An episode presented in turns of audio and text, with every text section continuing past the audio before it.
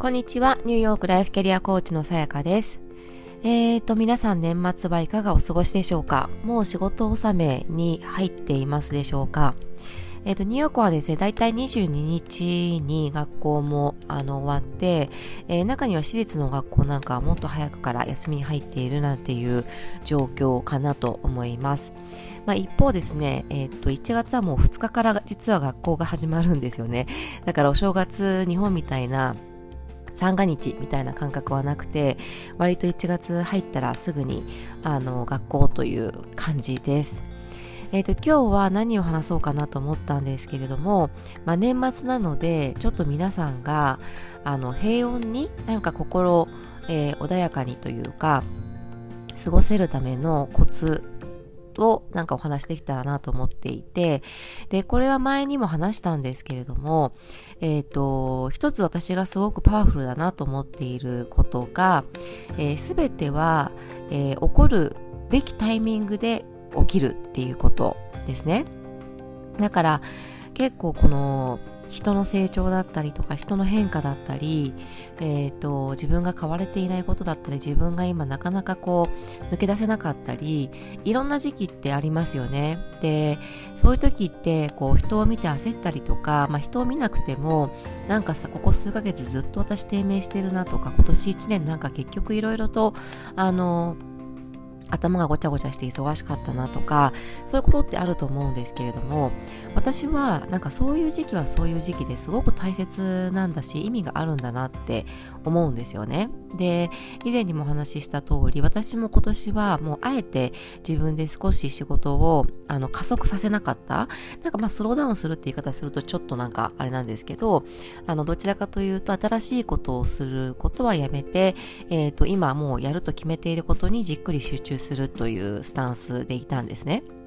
で9月に関しては、まあ、娘が帰ってきてから学校が始まる時期だったので、え、ー、と1ヶ月間夜のえーと、セッションはお休みさせていただいたという感じだったんですけれどもあのなので私にとって、まあ、仕事という意味では、まあ、着実にあのやるべきことをやってきた1年だったなと思いますし、まあ、でもアカデミーが始まった、えーとコネクトも始まったということもあり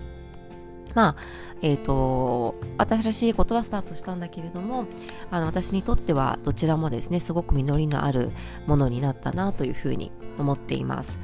だけれども、やっぱりこう、あのメメンタルというか人間関係だったりいろんなことで結構大変な思いはしたんですよね。だけど多分で結構エネルギーもやっぱりそこに取られてしまっていてでそう考えるとうん、そのおと、おととし？去年か？と比較すると、その、おととしの方、去年の方が、あの、メンタル的にはもうどんどん新しいことにチャレンジしやすかったと思うんですよね。だから、それはそれで良かったし、で、今年じっくりとやるべきことをやったことも良かったし、あの、いろいろ起きたことで私がより自分と深くえーと、対話をすることができて内省することができたことも結果良かったと思っていてそれも多分今後の私にとってすごくあの糧になると思うんですよね。うん、コーチとしての自分の在り方だったりあのなんだろう、クライアントさんであったり、アカデミー生たちにこう還元していけるものかなというふうに思うので、まあ、すべて良かったと思ってるんですよね。で、来年はまたちょっと新しいことを少しずつやりたいなと思っているんですけれども、まあ、そんな感じで、とにかく、えっ、ー、と、物事が起きるときっていうのは、ベストなタイミングで起きるんだっていうふうに、まず思っていること。だから、もし今何か行動ができていなかったり、本当はもっとこうしたいんだけれども、あの、今なんかこう、どうも頑張っても空回っちゃうなみたいな時っていうのはあると思うんですね。で、それはそれでもしかしたら、ちょっとスローダウンして、あの、いらないものをこう、そぎ落として、必要なことに集中するタイミングなのかもしれないし、あまり何も考えず、淡々と過ごすタイミングなのかもしれないし、多分今、どういう時期を、時間を過ごすえー、といいのかっていうのはあの人によってもタイミングによっても違うと思うんですよね。でこれはもうみんなそうだと思うんです。だから今調子のいいよく見える人と比較をして落ち込む必要も全然なくって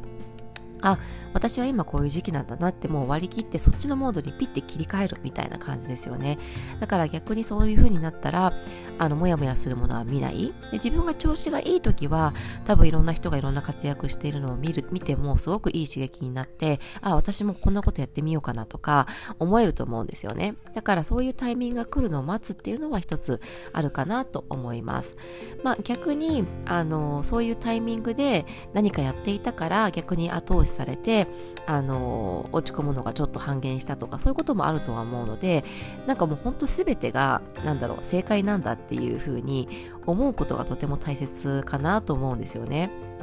だからどどんな状況においても何か自分に学ぶものがあるんだっていうふうに思えるとなんだろう意味のなかった意味のない時間だなとか無駄な時間だなとかあの思わなくて良いのかなというふうにすごく思っていて、まあ、私は結構この考え方本当本当に本当の意味で自分でそれをやってるなって思うんですよね昔から。だからあのー、なんだろう。無駄にモヤモヤすることはちょっと少なくなるかなというふうには思ったりしています。はい。えっ、ー、と、年末ですね、あの、ぜひぜひ、あの大切なご家族だったりとか、一緒に過ごしたい人と、あの、時間を過ごして、そのありがたさだったりとか、あとその、いつもと違う、その非日常的なところがちょっと年末年始ってあるなと思うんですけど、特に日本だと、そういう時にこそ、なんかこう、日常の自分の、あの、いつもだったらちょっと客観的に見れていない自分の日常を客観視するすごくいい機会なんじゃないかなと思うんですよね。いろんな人と話してみて、ちょっと振り返ったりしてみて、なんか違和感があることであったり、あ、ちょっとこれ変えた方がいいなと思うことがあったら、ぜひですね、あの、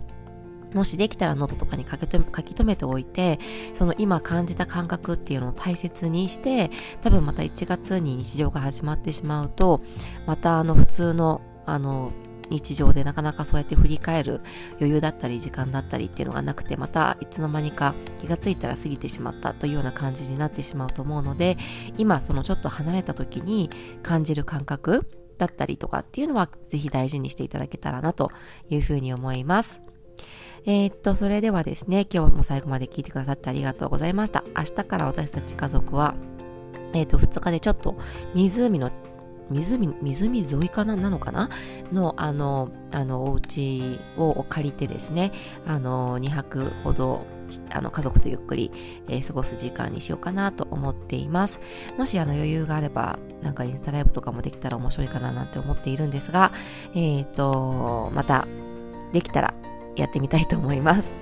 えっ、ー、と、それではですね、また次回お会いしましょう。